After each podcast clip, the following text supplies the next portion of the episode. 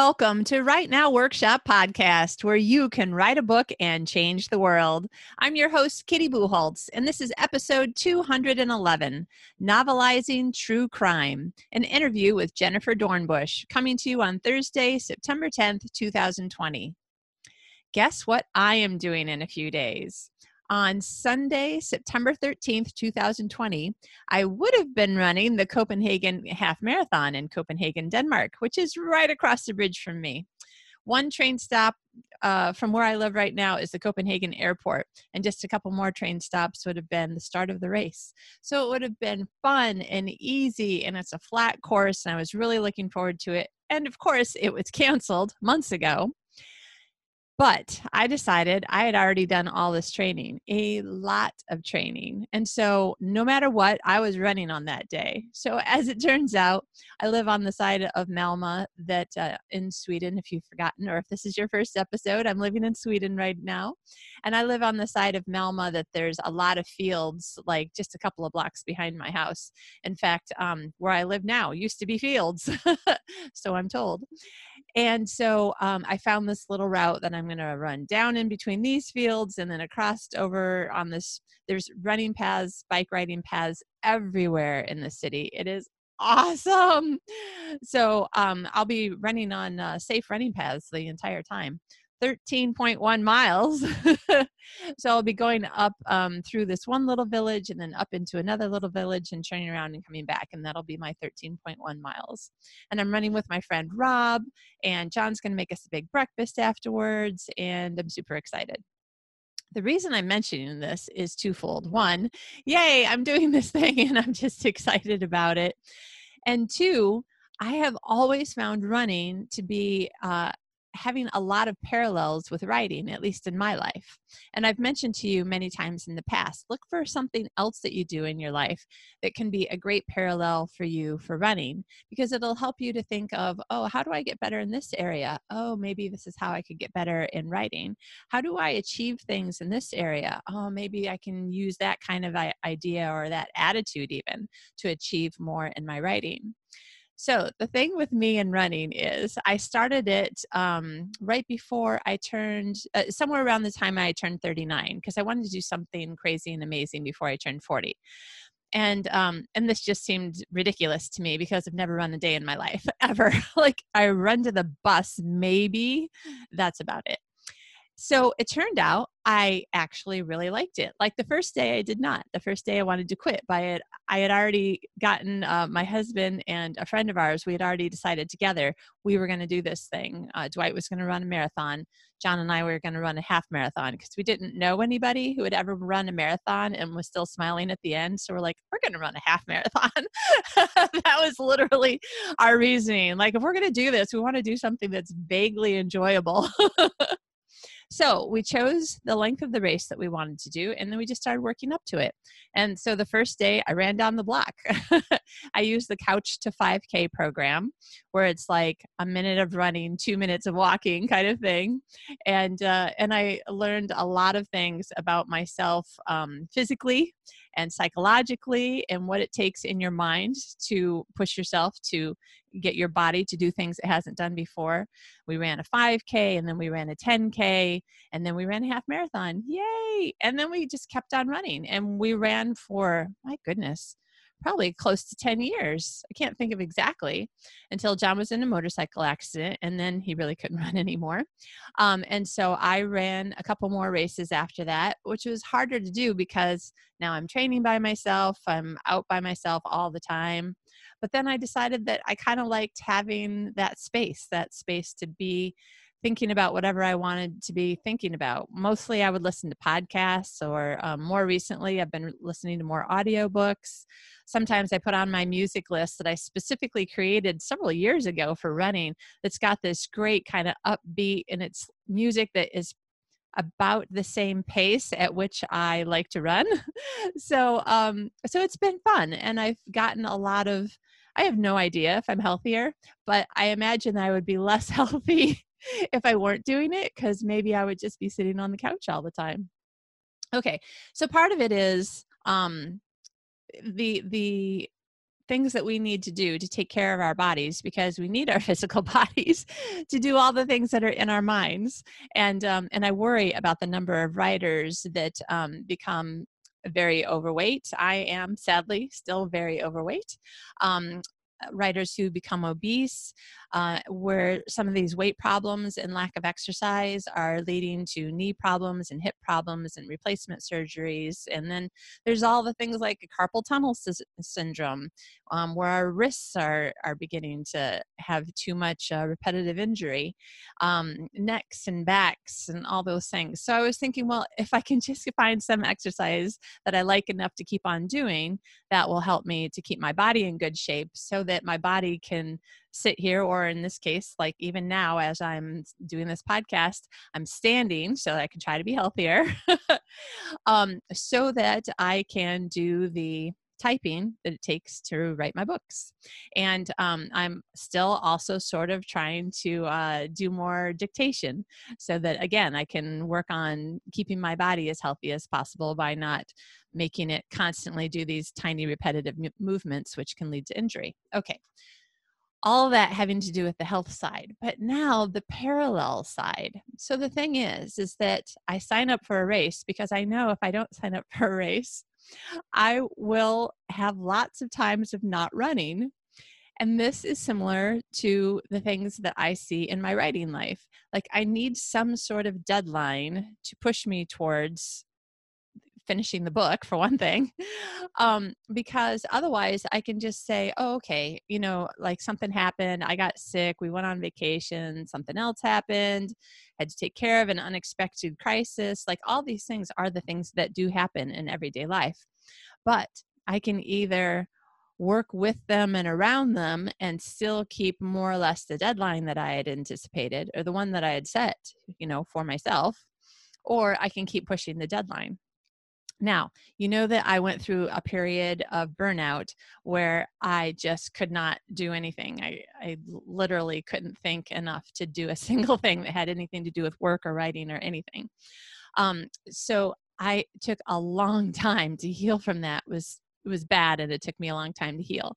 And part of what I did was I just let myself to work when I felt like it, and then stop working when I didn't feel like it, and sometimes stop working before I didn't feel like it, because I wanted to make sure that I wasn't pushing myself too hard. And in a lot of ways, I found that recovering from burnout was like recovering from a physical illness, where um, you have no energy or strength at the bottom of it, but then slowly you do a little bit more, you do a little bit more, you do some more walking, you do a few exercises, and then slowly you work your back, yourself back into one hundred percent health. And interestingly, I feel like that's exactly what's happened in my mind, um, where the burnout got healed just slowly over time, a little bit more work, a little bit more work. And now I just have to be careful not to, as we would say in running, not to give myself an overuse injury or an overtraining injury. So you see how there are so many parallels between writing and running. And so the reason why I signed up for this Copenhagen race, I signed up in January, so nine months before the race, because I knew that if I had a specific goal at a set time, I would do what was needed to be ready for that goal.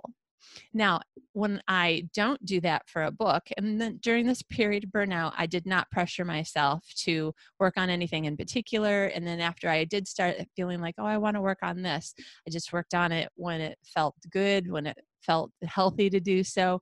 But then as I started getting healthier and healthier, I was like, okay, now we're going to start putting in some soft deadlines. Like, let's try to have this done by the end of the summer, things like that. But now, now, I feel like I am really good, healthy. I feel like I'm at one hundred percent. And now I need to start looking at writing a little bit more closely, like half marathon training. It takes a long time. Now, I signed up for the half marathon nine months before. And so I was doing a lot of just, you know, um, several times a week running, not very long, um, maybe three miles. Maybe four miles some days, but a lot of um, two and three mile runs. And, um, and I was just trying to get myself back into having all of my muscles remember, oh yeah, this is how we do this. Have my lungs remember, oh yeah, this is how we do this.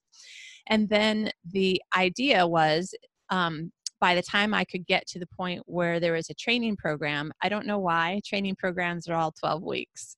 So I had to just do do on my own for the first few months until I could get to the point where a training program was um, ready to start me, because it would be twelve weeks from the day of the half marathon. Now, you could do things like this in, in writing. Um, you could say that you're going to, you know, write every day or write three days a week or whatever until you get to the point where you...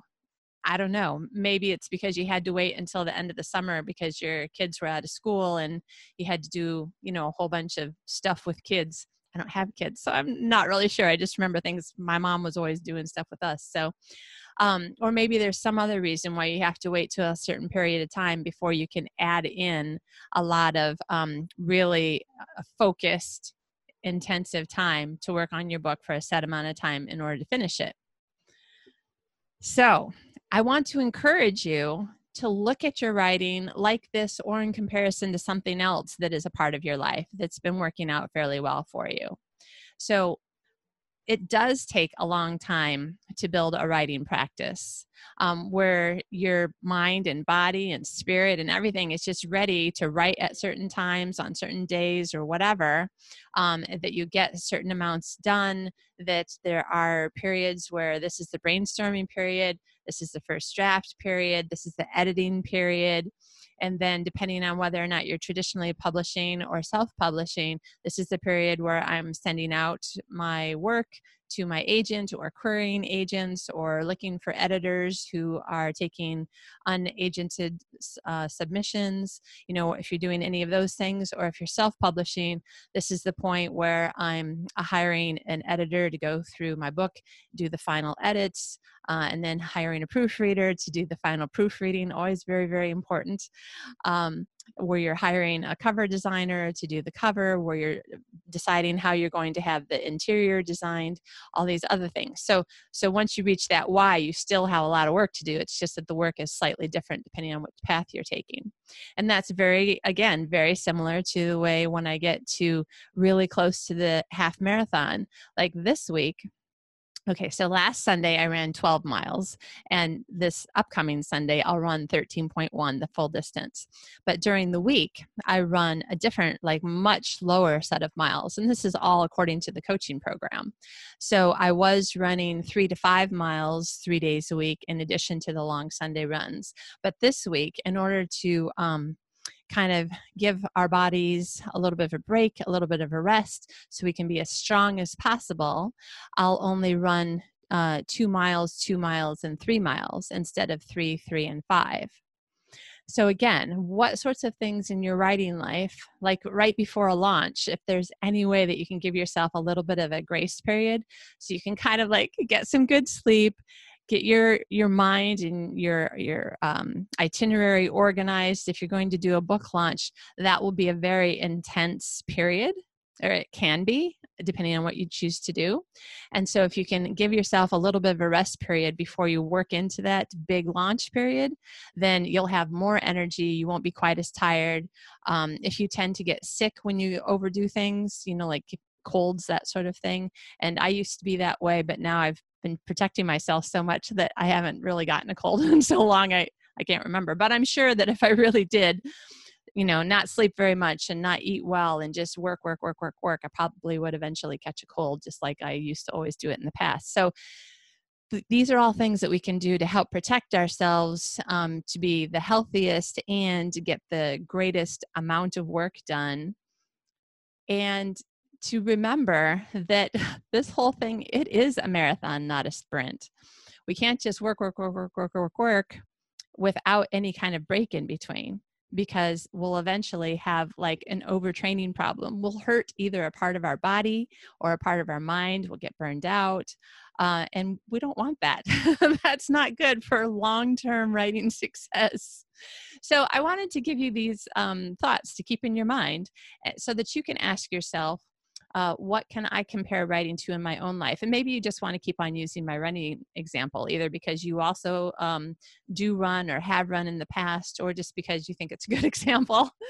um, And just keep in mind that in general, there's a lot of work that goes into a book, just like there's a lot of hours of running that goes into running a half marathon, or certainly even more.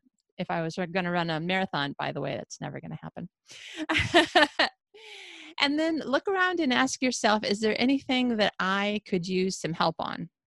Anything that I think that this could go better, smoother, or faster if I had some sort of extra help. So for instance, there's a couple of um, classes slash programs that I'm involved in. I've told you guys about them before. I absolutely adore Mark Dawson's classes, his Ads for Authors. And I took his Self-Publishing one oh one class too, just because a couple of times I heard him say two or three things that I was like, I don't know those two or three things. Like, I know the other ninety-seven percent, but I don't know that three percent. And it was worth it to me to pay a few hundred dollars to learn a couple of extra things that I didn't know. Um, and definitely I felt like it made a difference in the quality of product that I was putting out. And then Nick Stevenson's Your First ten thousand Readers. Also love that class, starting at the beginning again and going through it again, because um, I've been in this period, you know, of not getting much done, the burnout and everything. I haven't had a book out since, uh, I think the last one that I published was August two thousand seventeen. So three years. Whew. Um, and that's another thing. You got to give yourself grace. Don't feel bad about the things that you can't control about the past. The past is in the past. There's nothing you can do to change it. What can you do now? You know, keep that sort of stuff in mind. So right now, what I can do is focus on being healthy, and in a healthy way, write more books.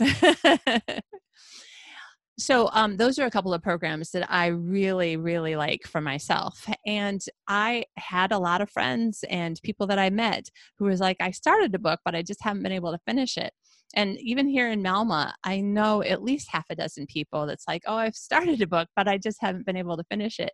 And that's why I created Finish Your Book Intensive Writing uh, Coaching Program.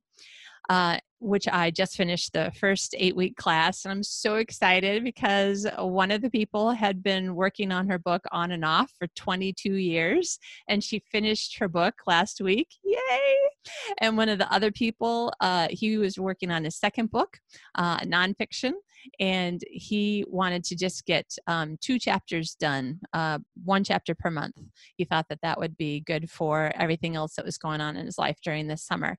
And he completed five chapters in two months instead of two. So very exciting. Uh, there's just, it makes me so happy to help people and then to see them accomplish things. So I'm going to run that program again in October. And if you have some interest in just getting a little bit of extra help in how you can just get more done, get your work done in a smoother, um, like in a way that you're not uh, beating yourself up in your head, where you can just be calm and happy and joyful as you're writing and writing more. Uh, you know, reach out to me. You can go to rightnowworkshop.com forward slash writing coach, and I will be updating that page all the time with more information. It currently, as of today, has the information from this last program that, that just ended, but I'm going to do it again in October. And um, I'm super excited. I am really happy and looking for, you know, that small group of people who you connect with me in the personality department. You like the idea of having a cheerleader, someone to encourage you, but also someone you can ask specific questions of and get specific answers. Um, we've helped people to get started on their newsletter and the freebie that people get when they sign up for their newsletter, so they can get more people on that list. list because that list is what will help you to actually grow the most amount of sales.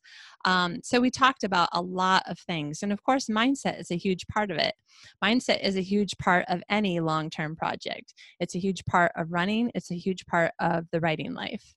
And so, so we spend some time on it, making sure that you are in a place where you believe in yourself, you believe in your story, you're excited about the work that you do, you have a reason why. Why are you writing this book? Who is it for? How is it going to impact them? How wonderful will it be when that happens? So it's very exciting. I love teaching it, and um, and I'm really excited that the people in the first class really loved being in it and felt like they got a lot out of it. So reach out to me if you're interested. Um, It's not going to be for everybody, which is fine because I want to keep it to a small enough class where everybody gets individual attention. Um, and then over time, I'll also build some uh, work on your own pace sorts of courses, you know, that are video based where it's um, really not much interaction with me, but I can, because of that, price it much, much lower and make it more affordable for people. So what are you going to do to finish your book this year? Whichever one you're working on. This might be your twentieth book. Maybe you've been a little bit, a little bit stuck because of all the craziness happening in the world. Uh, you might have had kids at home, or um, you watch the news too much, or there's a lot of things to distract us from doing the things that used to be part of our normal lives. Um, or it could be that all this distraction and disruption has actually led you to a place where you're like, you know what, I could be writing a book right now because I'm not doing this, and I'm not going here, and I'm not going there.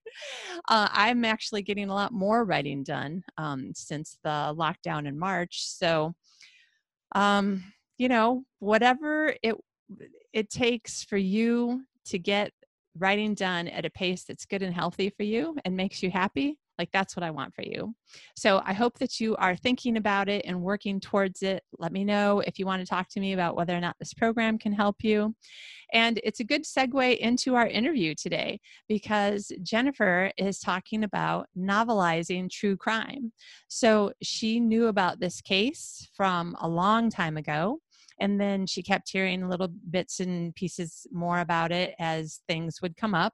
And then she watched the entire trial and uh, ended up deciding like this, this is such a good story as well, that she decided to write it as a novel, mostly using the case, but then changing things where she wanted. And she explains to us like how she chose the case and um, kind of some of the reasons of why she chose to make changes in um, what happened, how things ended, that sort of thing.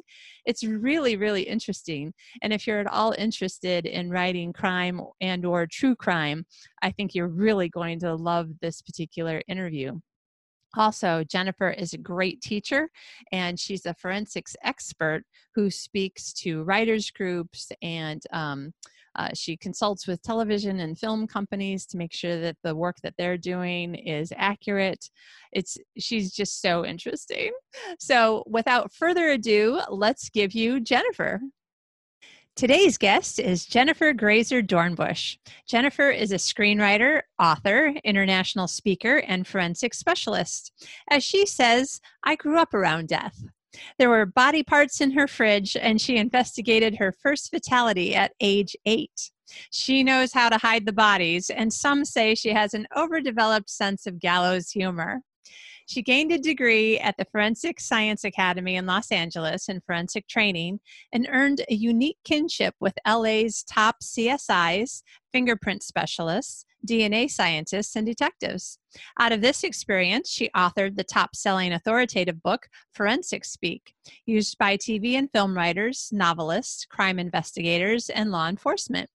Jennifer is a multi-produced and published author and is currently penning a true crime memoir while navigating the Hollywood waters to get her Coroner's Daughter series on the screen.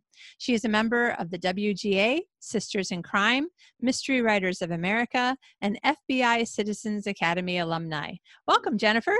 Thank you, Miss Kitty. So good to be back. It's good to have you here again. You and I are always talking about writing and our projects and things that you're researching, like kind of all the time. So it's nice to like be able to share it with the rest of our friends yeah. here. Yeah, exactly. The now, writing and reading community. Oh, that's right. That's right. Now, the last time that you were on, I believe that what we were talking about was writing um, not romantic suspense, just suspense. Uh, yeah, suspense. It yeah. was the Coroner's mm-hmm. Daughter series. Yep. Yeah. Yep. Yeah. Mm-hmm. Yeah. Mystery. And, yep. Mystery. Yeah. Yeah. I was, I was like, oh, which, which of those terms do you use? Yeah. um, but first of all, we need to go back to this bio. First fatality at age eight. Please do tell.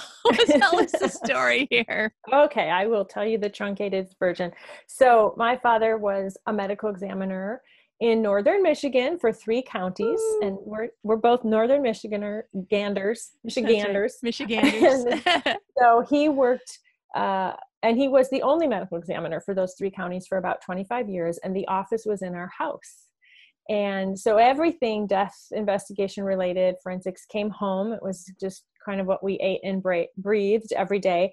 And so as part of it was just the fabric of our lives. And one day there was an airplane crash in our little town. We have a small mm. air airstrip there, and a twin engine plane crashed and three people were killed. This was like on a Saturday night. And so my dad and of course the investigators went out and investigated the scene, et cetera. It was dark, it was foggy, it was rainy. They did put up lights, they did the best they could, but, and then they had to, you know, close the scene.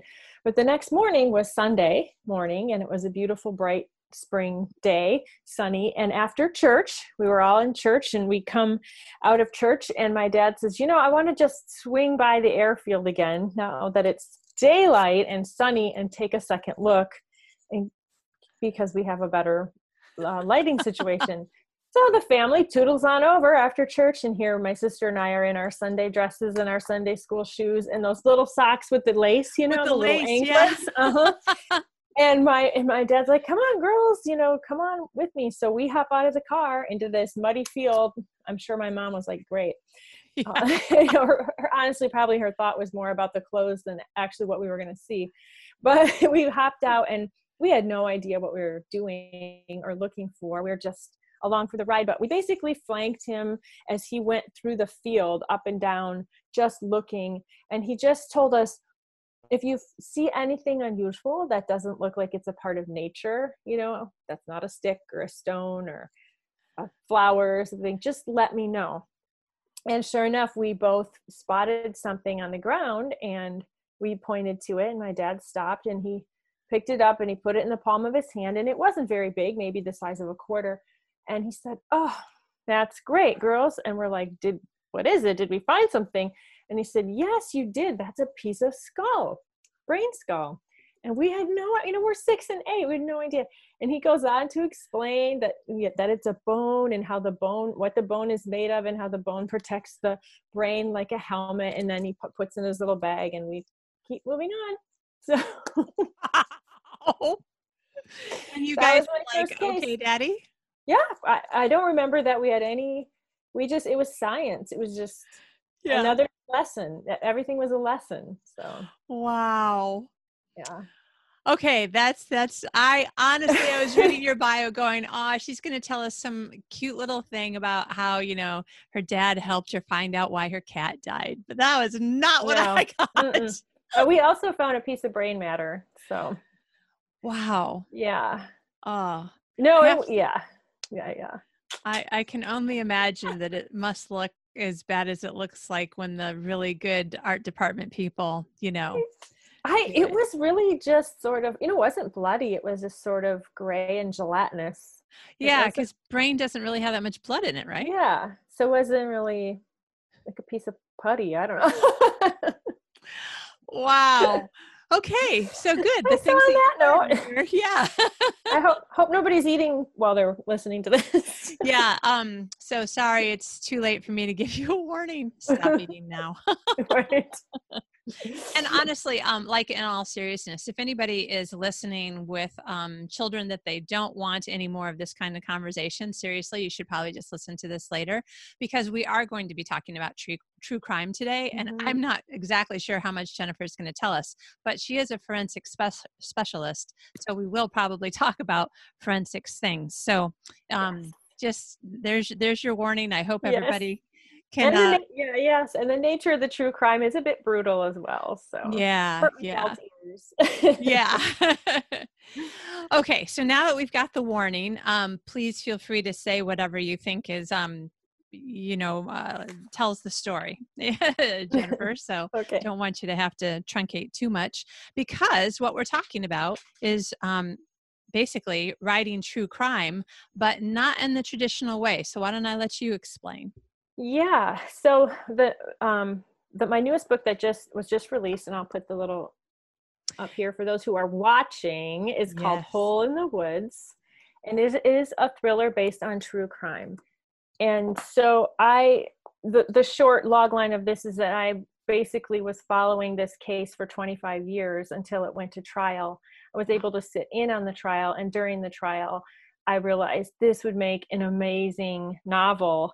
I didn't want to tell it as a true crime story because, um, well, one, I'm a novelist. I, I, I, I love nonfiction, but I write fiction, and I love writing fiction. I love um, crafting story. And I, there were, there are so many interesting pieces to this true crime that I thought would be great for a protagonist to explore and for us to be following this protagonist. So that's, um, that's sort of the basis of how the book actually came about. Yeah. Um, and do I remember correctly, or, um, yeah, it, whether or not I had this right, I wasn't sure if I had the dates right. Um, this, this crime happened to somebody who actually lived in the area that you lived and was a similar age to you. Is that right? Yes. Right. So exactly. Yep. So my father was the medical examiner on the, the true life case of Shannon Siders that this book is based on. And she was brutally raped and murdered the summer of nineteen eighty-nine. And while I didn't know Shannon, we did live in the same small community. We didn't go to the same schools or really hang around the same crowd, but um, we were the we were of the same peer group and age. And I just remember it was such a shocking experience for, for this to happen in our small community, because it just isn't every day that young girls go missing and then are found later raped and murdered. So yeah. it, it really shocked the whole community. And then, of course, as the case grew cold, it became more and more of this cloud that hung over the community for a long, long time. Hmm. So. And so um, some of the things that you wrote about in the book, you probably saw personally, like the billboards and advertising signs saying things about, like, do you know where Sharon Siders is? That's yeah, yeah, exactly. So, you know, a case, there's a lot, there's a lot of reasons why the case went cold. There's a lot of reasons why cases go cold, period. And most of the reasons have to do not so much that there isn't enough evidence, but that there isn't enough manpower or money um, and resources to go in to the case. So for a good year, the police and the detectives Um, worked very hard on trying to solve this case, but then there just wasn't enough evidence, yeah. uh, physical evidence or even testimony. They had their suspects. They they knew. I think they. I honestly think that they knew from almost the beginning who did it, but there was not enough evidence to actually make an arrest. So, um. I forgot where I was going with this. Well, and it, that does remind me that that's kind of the way you had your protagonist um, yeah. seeing it when she gets there, uh, twenty, thirty, thirty, thirty years thirty, later. In the book, it's thirty. Yeah. Yeah. yeah. And yeah. She starts thinking, I think everybody's been thinking for the last thirty years, it's so-and-so. It's them. Yeah. Yeah. yeah. So here's the, the spoiler. This is not a whodunit. Yeah. You'll find out rather qu- quickly. You know, pretty soon into the book, who done it. It's just, you're right. So Riley Saint James is a detective from Detroit who's a newly minted cold case detective. She's called in to help set new eyes on this case and solve this case. And so, yeah, she's looking at this and thinking, uh, you know, kind of going back through all the evidence and all of the witness testimony. And now she's got a, she's a fish out of water, plop herself into this community that's been dealing with this and actually living with the killers. Yeah. For thirty years, and now try to find out. It's um, basically about breaking a code of silence.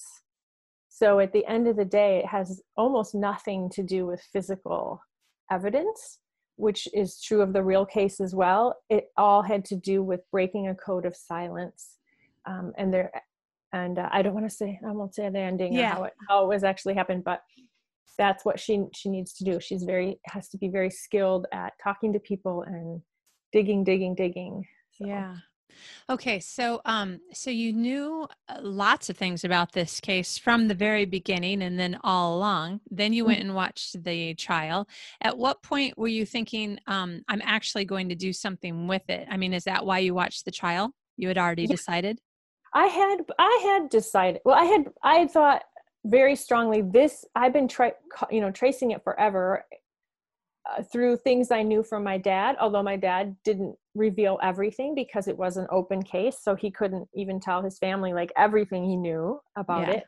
Um, and in twenty eleven, somebody local, a local documentarian did a documentary on the case. Oh. And so that kind of brought it to light again. And I was like, oh, I learned a few more things, you know, now it's, now I'm older, I'm more in tune to this too. And, and then, yeah, so walking, so when they finally did arrest these two suspects, I was like, oh my gosh, I have to be at that trial. I think this would make an amazing story. Yeah. Wow.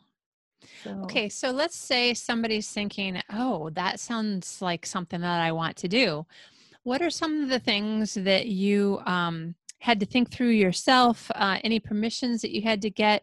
Like um, there's a father who, who lives in this town. Um, turns out your dad was the medical examiner. Like it seems mm-hmm. to me there's a whole bunch of people that maybe you need to, if not get permission exactly, some sort of kind of tacit agreement that these people are willing to talk to you and that they don't mind you mm-hmm. retelling the story, not exactly as it happened and with totally different names. I don't know. If, I don't, I mean, I don't read a lot of true crime, so I don't know if this is a, a normal thing, novelizing a true crime, but this is the first time I've ever heard of it. So like, how, how do people feel when you say, I want to write about this, but I'm going to change everybody's name and change some of the circumstances?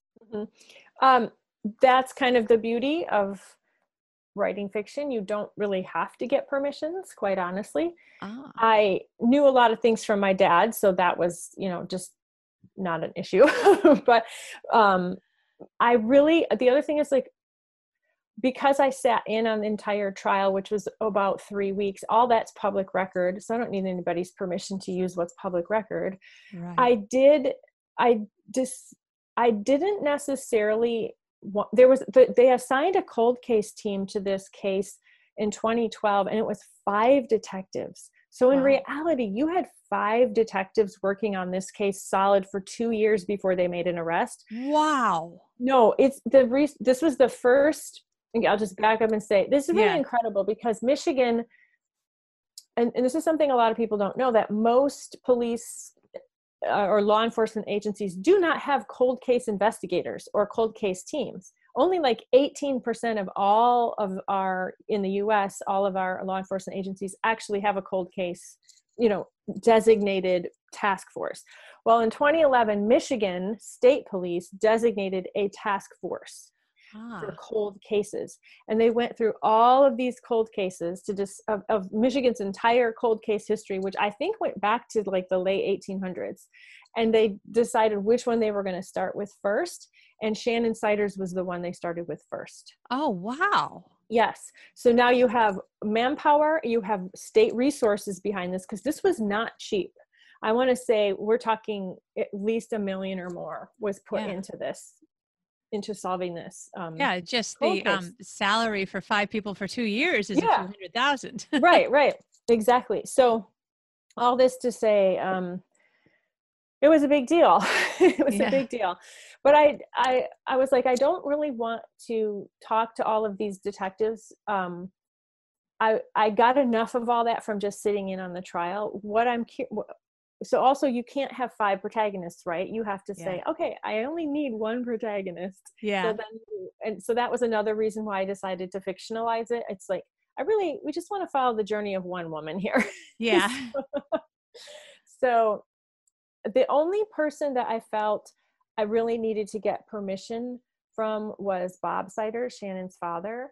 And So I, he knew who I was just because of my dad, but I did approach him and have some conversations with him and drafted up a little agreement with him and have stayed in touch with him over the years as I've been writing it and now as it's been released. And we've, um, you know, we've developed a, a friendship. And so his, his, when, when I finished the first draft of the novel, he was the first person to read it. Wow. I wanted to make sure I had his blessing, and if there were any things he wanted changed or tweaked, even though it was fictional, it, yeah. some parts were close, and th- he gave me a few little notes, but nothing too, you know, major.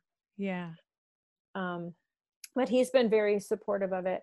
But other than that, it's I don't, you don't really need, you know, you, if you're fictionalizing something, it's more of just if you want someone's blessing, I think.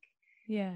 Um, because I, there's some things I, I, forensically, I tried to follow the case. I picked the most, um, I call them turning points. There were certain forensic turning points that really turned the case to help solve it. So mm-hmm. those are the things I picked for my plot line. But a lot of the time I would like combine characters or completely make up characters, um, or sometimes the, they're loosely based. Um, I don't really know the personality of the true killers. Yeah. I only ever saw them in court. I didn't really want to talk to them, yeah. honestly. I really yeah. didn't want to open that can of worms. Yeah. Or honestly give them, give them that um, satisfaction. Satisfaction or infamy. Yeah. So I, I'm like, ah, you know, this is an area, this is why we're fiction writers. Yeah, that's right. We we, we can imagine evil. Yeah. Yeah. And you know what, if, if either of them does read it, they'll realize they got a whole lot better deal than the way you ended it in the book. Yep. No kidding.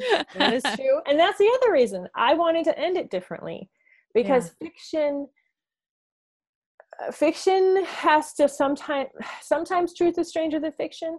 Sometimes fiction needs to be more dramatic than truth. Yeah. And in this case, I wanted there to be a more dramatic, intensified ending. Yeah. So, and I won't spoil it, but. Right. Yeah. Okay. So, um, so somebody's thinking, yeah, I want to do this. So they, they know the bones, the skeleton. Sounds a little weird to say it that way, doesn't it? I mean, we always talk about the bones of a story, but now it sounds weird when we're talking about somebody. Um, but anyway, so um, so they know the bones, the skeleton of a story. Um, you said I chose um, these pieces of it to use in my story, and lots of other things I made up. What sorts of um, questions did you ask yourself? And this is going to advice for listeners. What sorts of questions do you ask yourself when you're trying to pick through? Because I would say that after thirty years, there was an awful lot of information altogether to pick through. There was, and I did rely on a lot of news stories, both online and, of course, this happened before there was online, so there's a lot of paper in newspaper stories. Yeah. I relied on things that the victim's father told me, things I heard in court, um, things my dad told me, things that the documentary in twenty eleven told me. Yeah, I. That's interesting because I. My, I think my mind works so quickly sorting that, that I, it's sometimes I'm not even conscious of what that thought process is, but I usually just start with a basic structure, like Save the Cat is one of the ones I love to use. So I do remember sitting down, and it might've even been during trial. I was starting to think through what a structure might be and who, who is my protagonist, and And, you know, when you're writing crime, there's a very much dual structure, because there's the plot of the crime that you have to solve, and then there's the journey of your, your protagonist. Yeah. So those were, I do remember sitting down to very specifically plot those out distinctly. And those are a little different, but yet sometimes they connect. So again, I think, you know, one time, Kitty, I found this article. It was a more recent article about like the ten somebody had written like the ten clues or pieces of evidence that were used to solve the Shannon Siders case. And I remember reading that article and thinking, huh, that would actually, that pretty much follows structure right there. And I remember pulling a lot, and I knew a lot about those pieces and how they had come together because they had sat in, in the trial. Yeah. Even though in trial, they're not presenting it like that. Right, right. It was like somebody else kind of did the work for me. And then I was like, ooh, that's actually a really great structure to follow. And I did yeah. make a couple of them up. Um, but I remember I had to plot first, what's the actual, how does the case actually get solved? And then how does Riley Saint James and her, all of her baggage and story come in? What's her journey in solving this and her obstacles? And she starts out as a person who is very wounded and fish out of water and very green, and doesn't understand these small town ways. And she ends up healed. She ends up a person who's gone through th- this basically because this case triggers a lot of P T S D for her. And she ends up having to work through that and ends up healed and ends up embracing some of the people of this town and some of the parts of this life, this small town life that have healed her. Yeah. So I had to kind of think, then that's a whole nother thing I had to think through. What are the steps to that? You know? Right. And then some of the other characters too, you um, showed um, sometimes just a little bit, sometimes a little bit more of uh, like little journeys that they were on as well. Yeah. Yeah. I knew that I wanted, one thing I knew from the beginning is that I wanted to tell this with multiple, multiple points of view. So you do hear the victim. She has her own story. You hear from the killers. You hear from some of the people who were involved in the crime. I won't say how they were involved, but yeah, yeah, they, they know things because this is, you know, breaking a code of silence. Yeah. So you hear from the de- now the detective who's now currently working in that town, who was a peer. He went to school with these guys. Yeah. You get to hear his point of view. And yeah, that was really interesting. I was like, oh, and now you're the sheriff. Whoa. Or sheriff or whatever. Detective. Yeah. yeah detective. Yeah. I think police detective, or just police officer. Yeah. Yeah. Yeah. Oh man. Okay. So, um, So then you use story structure to figure out what your story was going to be. Um, and you said to yourself, I'm going to change the ending a little bit because I want it to be possibly, um, probably the main thing is that you wanted it to be more dramatic, but did you also just feel like you just wanted to punish them more? Of course. Yes. Because I was like, this is great. Yeah. Yeah. I have to say, Bob Siders told me after he read it, I like your ending better. Yeah. Yeah. Oh, okay. Uh, Let me think. There was another question I had, but, um, can't remember what it was, but so how did being a, um, daughter of the medical examiner for that case, did that have anything to do with anything really? Or is it just gave you access to maybe a touch more information that change anything? I think the latter for sure, because I knew about it from, from the beginning. And I, rem- I do, re- even though at the time I was in college, so I was away from home, I do remember my dad talking about it and my family talking about it. And it, again, it, it's a very sort of egregious thing to happen in a small community where, yeah. you know, if you have a, a murder or two a year, that's, that would news. be a lot. Yeah. Yeah. So I do think it was something that just haunted my, what's the word? It haunted our community and it, it haunted me because you're thinking, well, gosh, that could have been me, like wrong place, wrong time. Yeah. I have to say, yeah, the, the, when, uh, how do I say this? In the first couple chapters, I thought, holy cow, that could totally be something that I would have done for the first like thirty years of my life. I'm just too yeah. trusting, just never really think anybody would ever really hurt me. Yeah. Like that happens to other people in really bad situations, not people who you kind of know. Yeah. And in the real life case, what it was a bunch of, you know, friends hanging out. And when they split up to take off in their cars together to go cruising around the county, these guys were friends. They were, sorry, the, the killers were cousins to a good friend of hers. So you're not going to think twice about jumping in a car with a, your co- your friend's cousin. Yeah. You know? Yeah. Like, who wouldn't do that? You right. know? So. Yeah. Wow. Okay. Yeah. Is there anything that, um, that you remember from writing this and, or any other, you know, true crime stuff that you might have, you know, coming up in, in your, I, I don't know if, if this was sort of a one-off for you or if it made you think, you know what, I'm going to do some more of these. And then I need to go look for a story now because it's, this one happened to be something that was a part of your life. But if you had to go look for a story, like what sorts of things would you say you would be looking for to create? Yeah, I'm just looking for advice for listeners. You yeah. know, what yeah. do you think you'd look for if you were? That's a great question, because yeah, when I started this, I was like, wow, this isn't what I normally write. Even the style of it is very different than what yeah. I normally write. Um, I, it's funny. I don't know if I will keep doing this or not. Maybe, maybe I will. I'm not going to say never, because I really enjoyed it. Yeah. I am always trolling for ideas. So, and they come to me in various ways. Some of them come through hometown newspapers. Sometimes people send me things, articles. Sometimes I'm just scanning the internet like we all do, and something will pop up. Yeah. I like to go quite a bit off the beaten path when I'm searching for things. Um, I, being from Michigan, as you are as well, I love that setting. And there's so, there's another story that I've been thinking about for years. It's a, it's a true, it's a real case that happened up in Goodhart. Maybe you even heard about the Goodhart murders, but it was like back in the fifties.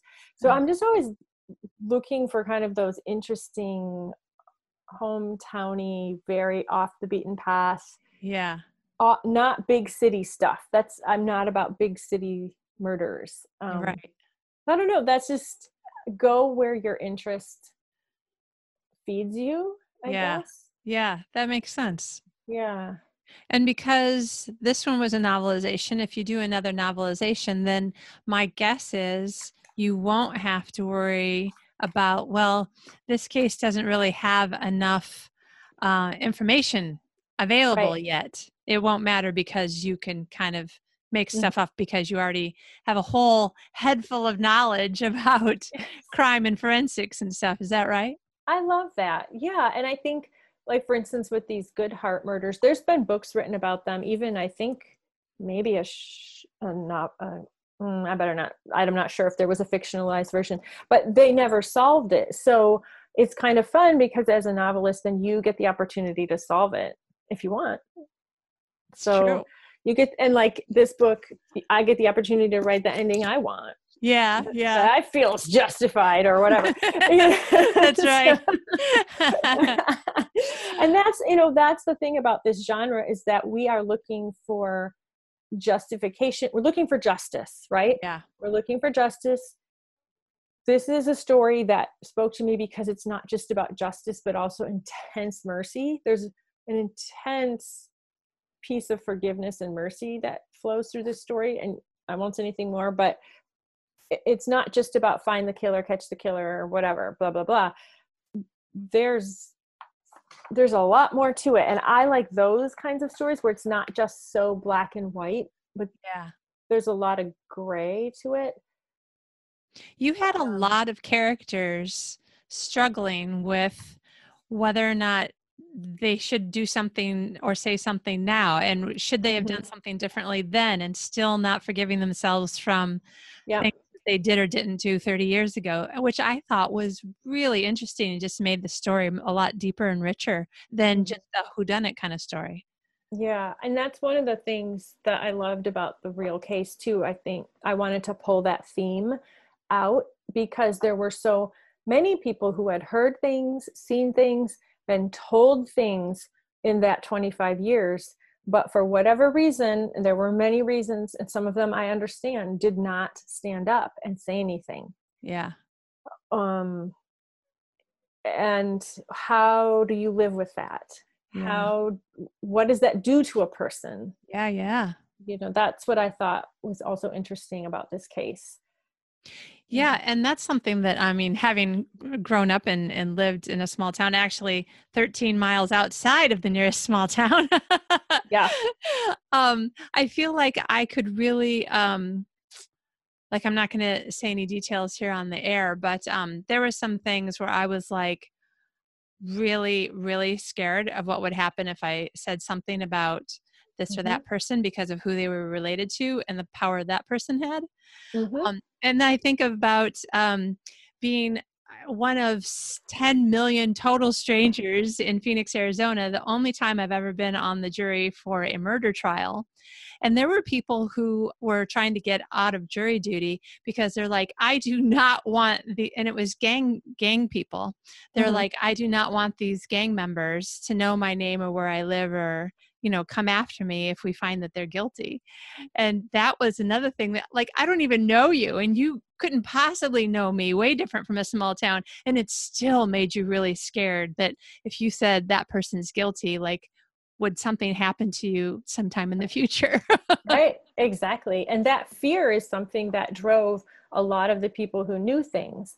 And you have to know too that when this happened, the, the people who knew things were teenagers. Yeah. They were between fourteen and nineteen. So now add that layer to things. Whoa, you know, yeah. And they're not necessarily upstanding teenagers. They're drinking, they're doing drugs, they're doing illegal things. Are they, it's, I love that this is a very complicated story yeah. uh, of justice. So. And I think that's an excellent point is that um, when you're writing a story like this, you've really got to think through all the ramifications of, like you said, you know, age, what kind of group of people are they as far as, you know, um, people who are doing something they want to hide, whether mm-hmm. it's underage drinking or drugs or whatever, um, w- what sorts of relationships, what sorts of um, interrelationships across uh, even county lines. And I mean, there's there's so many things that could affect the way that your characters think and feel and therefore act. And I think it's great to remind writers that, like, there's a lot, and the more that you can add those nuances, the richer the story is going to be.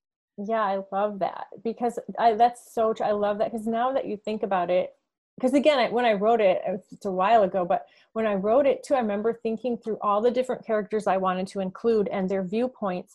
And you have to really think through, yeah, what were they thinking? What do they know? What don't they know? Who are they going to piss off if they do this? Or who, you know, what are their alliances? Um, what are their, I, I don't know. It was exhausting. Yeah. Honestly, I would write one chapter and be exhausted because I lived in that character's whole world for like yeah. three hours. Yeah. Like, yeah. Oh, your world is exhausting. Right. I, I can need a cup of coffee. Yeah. Yeah. But yeah, no. you're true. Like, and to think like an like a killer, to think like a person who's holding a secret. Yeah. Um, yeah. Which was interesting because I, I think it's safe to say, I mean, I think that you were um, the first person to say it. I was trying to avoid saying how, whether there was more than one killer, but so. Yes. Um, there are oh, two. There we go. So now that you've said it, there are two. And you know, um, that's public knowledge anyways for, for the real case. So. Yeah. Yeah. But that's another thing is that um, the further you get into the book, the more you see these two people and their relationship to each other. And in this case, a fictionalized version of their relationship to each other. Mm-hmm. And you realize that there's power struggles and fears and threats, even possibly, or at least that's, that's how yeah. I was feeling when I was reading it. Um, even, even between those two people. Exactly. Oh no, there it totally is. And a lot of that I got from watching them in court. And honestly, some of their family, you know, I sat there for three weeks. It's not a big courtroom. I mean, yeah. this town that w- that the trial was in was teeny tiny, but every day it was packed and you get to know who's there. And I would have people from their side come up and talk to me, like his aunt, like the aunt of the brothers who, the killers right. would talk to me. She like a lot and like, share things with me and wow. Yeah. Like family secrets or whatever, or I don't know if they're so secret, but right. And you just kind of get a feel by watching who comes, who doesn't come, uh, you know, are any of, are they married? Do they have kids? Which both of them had married and had kids in wow. this time. So yeah, it's, it, yeah. Yeah. I, I can't, I can't speak highly enough for sort of that firsthand experiential knowledge, things that you can't get online or in a book. Yeah. Just by s- sitting there and observing somebody and how they move. And, and um, I, I think it's very sad uh, how long it can take things like this to get to trial, regardless of the thirty years. Like yeah. even, even if somebody gets arrested today, how long it takes. But from a writer's perspective, um, if you're looking for a story and this is the, the kind of thing that you're you're looking at, I mean, you could be looking at news stories and finding out when something really catches you and you're like, okay, as soon as that has a trial date, I'm going to go, because it's po- quite possibly going to be months from the time that you hear about the story. Absolutely. Yep. Absolutely. Okay. Yeah, for sure. Now, you have another aspect of this area of your life that we may or may not have talked about on the last interview, but I know it's a passion and it gets you very excited. We can definitely uh, end on a more positive note, but tell us, what is the Cold Case Foundation and what is your relationship with them? Yes, I would love to. So the Cold Case Foundation is a nonprofit organization that helps any law enforcement agency, Uh, any person or any victim's family with their cold case. All you have to do is go on and apply. I, they are an all-volunteer team of, most of them are retired, and they're doing this now. They're using their years of wisdom and expertise to give back in this way. There are probably thirty or forty experts that they have on their team. I like wow. to call them the Avengers of crime fighting. Nice. Because they're like, I mean, there's arson specialists and D N A and forensic scientists and former F B I behavioral profilists. And I mean, it goes on and on, the, the level of expertise. So what they do is when a case comes in, they're able to draw from all these experts and then put that case in front of them and, and give it fresh eyes. And it's all free. It's because this is nonprofit. So it's not costing that law enforcement agency money, which of course, most of them don't have a cold case task force, or they don't have the amount of, you know, the type of resources and, and finances and budget for it. So they started in twenty fourteen. I think they have over two hundred cases on their docket right now, and they're, they're continually expanding. And I was able to part, I found out about them about a year ago and contacted them because I really believe in, in giving back. And I wanted to find an organization that I could partner with long-term forever, because yes, okay, we write crime, right? We're crime novelists, cr- whatever, thriller, suspense. We are writing about the fictional heroes, but I think it's important to support the real heroes who are doing this work. And once I learned more about them and started to have conversations with them, I'm like, these people are the real deal. They're amazing. And so I've partnered with them. I'm, I'm donating a portion of the proceeds from Hole in the Woods to their organization, and that will just be ongoing. That's so awesome. The more we sell, the more they get. Yay. And, yay. And then down the road, they also have an amazing, you know, they're, they're, they have an amazing victim prevention program that they're starting. Now, of course, a big portion of what they do is solving crimes in the past, but they're also really about, let's, let's try to lower crime in the future. And a big part of that is training just people like us. How can we become more aware so that we can lower our risk of becoming victims of a crime? So they're working on um, developing this victim prevention program, and then they're going to have ambassadors like me. I'm going to be one of their first ambassadors who can help go out and train the public in various ways how, nice. on their techniques of victim prevention. Wow. Yeah. That sounds super exciting. Yeah, it's good. It's good. They're hoping to roll it out in December. Um, you know, they're limited staff and limited time at the moment because their main focus is just fight crime. So, yeah. you know, yeah. or I should say solve crime, but they are going to, they're working on a series of trainings that will be able to become then duplicatable. So like people like me uh, can step in. Yeah. I can learn the training program and then they can send me off to, to nice. train. So. Wow. Okay. Yay. So buy a copy of Hole in the Woods and, and help the foundation. Yeah. There's probably other things that you can do to donate or somehow support them. Yeah. I mean, there's just, you can just plain old donate. They have a donate button. They are always looking, if you are um, law enforcement or forensic or something in that field, they're always looking to add more experts to their team.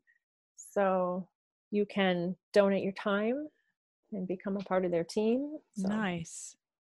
Awesome. Yeah. Yay. All right. Well, I can't end an interview about crime writing without mentioning your book, Forensic Speak, which I'm holding up if you're watching the YouTube video. And if, if you're not watching the video, I have to say it's such a cool, uh, it's such a cool cover.